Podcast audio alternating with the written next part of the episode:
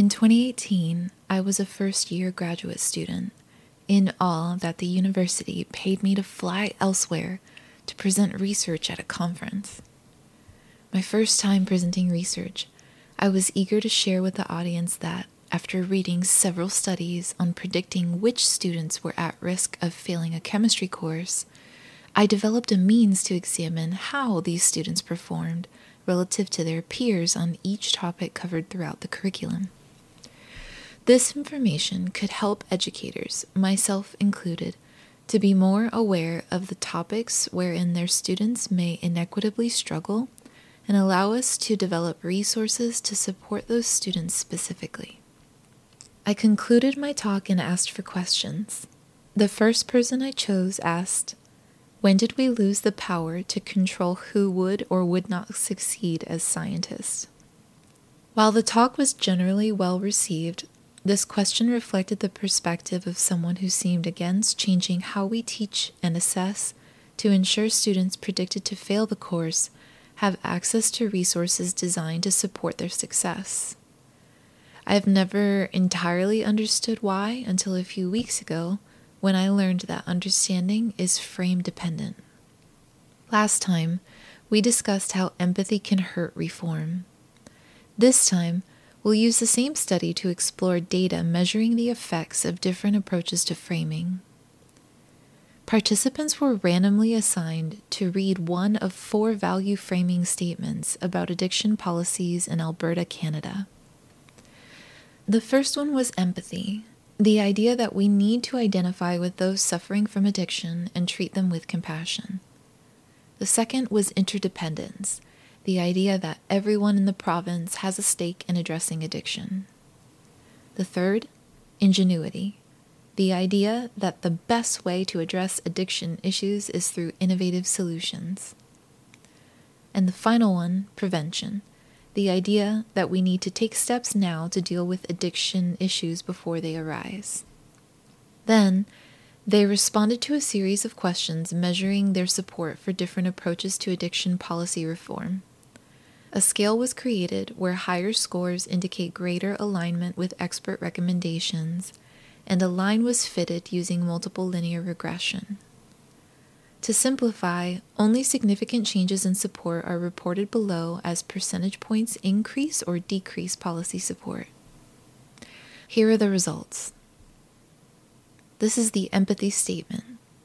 Alberta needs empathy in its addiction policy. As Albertans, we need to accept the worth of all human beings and treat each other with care and compassion. When we have empathy toward those wrestling with serious problems, we ensure that we have a province where people appreciate and care for each other. One way to do this is to develop programs and policies that treat individuals with respect and compassion. Simply put, Alberta would be better off if we used our resources to care for our fellow human beings who are suffering from addiction. Realizing that we need greater empathy will allow us to deal effectively with our problems. This statement resulted in a negative 2.1 decrease in support for disparities. This means less support for providing internet and phone access to those experiencing addiction. It also resulted in a negative 0.4% decrease in definitional or causational support. This means there was less agreement that addiction is a systemic issue rather than a personal failing. No positive effects were detected. These findings were the focus last time, so let's consider where the data showed positive effects. Here's the statement framed for interdependence. Everyone has a stake in addressing Alberta's addiction issues. As Albertans, we must recognize that we are all connected, and what affects one part of our province affects us all. When we address everyone's well being, our whole province benefits. One way to do this is to set up policies and programs that make sure all parts of our population are vital and supported. Simply put, Alberta would be better off if its citizens worked as one to address addiction in our province. Realizing that we are interdependent is the key to moving forward and will allow us to deal effectively with our problems. This statement had positive increases across three different types of support. There was a positive 2.5% increase in professional training, so more support for professional addiction training. Positive 1.9% in definitional and causational. And a positive 1.6% support in treatment support, meaning more support for long term interventions and care. This was an astounding difference compared to empathy. Another values frame statement was ingenuity. Here's the statement Innovation is the best way to address Alberta's addiction issues. As Albertans, we need to develop innovative solutions to tackle our problems. When we innovate and we do not limit ourselves to current approaches, we can solve difficult problems. One way to do this is to develop and test new policies and programs as solutions to old and enduring problems. Simply put, Alberta would be better off if we focused on seeking out new ideas to deal with addiction issues. Realizing that ingenuity is the key to moving forward will allow us to deal effectively with our problems.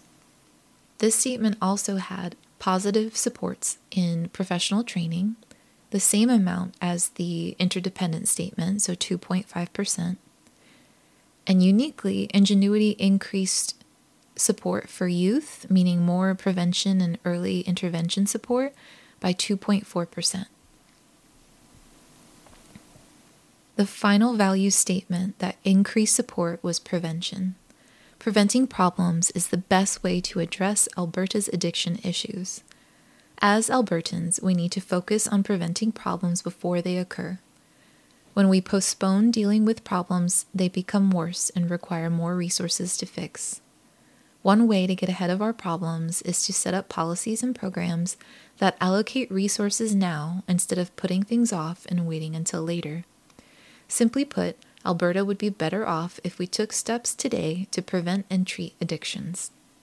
Realizing that we need to prevent problems before they occur is the key to moving forward and will allow us to deal effectively with our problems. Similar to interdependence, there was a positive 2.2% in professional training, and uniquely, prevention increased 1.8% support for comorbidity, meaning that there was more agreement that addiction is connected to other issues, such as access to mental health services. In summary, Prevention, interdependence, and ingenuity increase support for seeing addiction as a societal issue requiring systemic solutions across various policy areas. In contrast, empathy reinforced unproductive, individualistic assumptions, reducing support for reforms. So, why would framing a message for social change around empathy reduce support for policy changes? In short, the audience's cultural values resulted in a mismatch between the issue and what needs to change, making the message unsuccessful in promoting support. Next time, we will break the different statements down into components and identify patterns for what positively impacts policy support. The episode will be called Framing a Message How Can a Message Be Framed to Optimize Support for Systemic Reform? Be sure to subscribe to receive an email when the post goes live. Thanks for listening.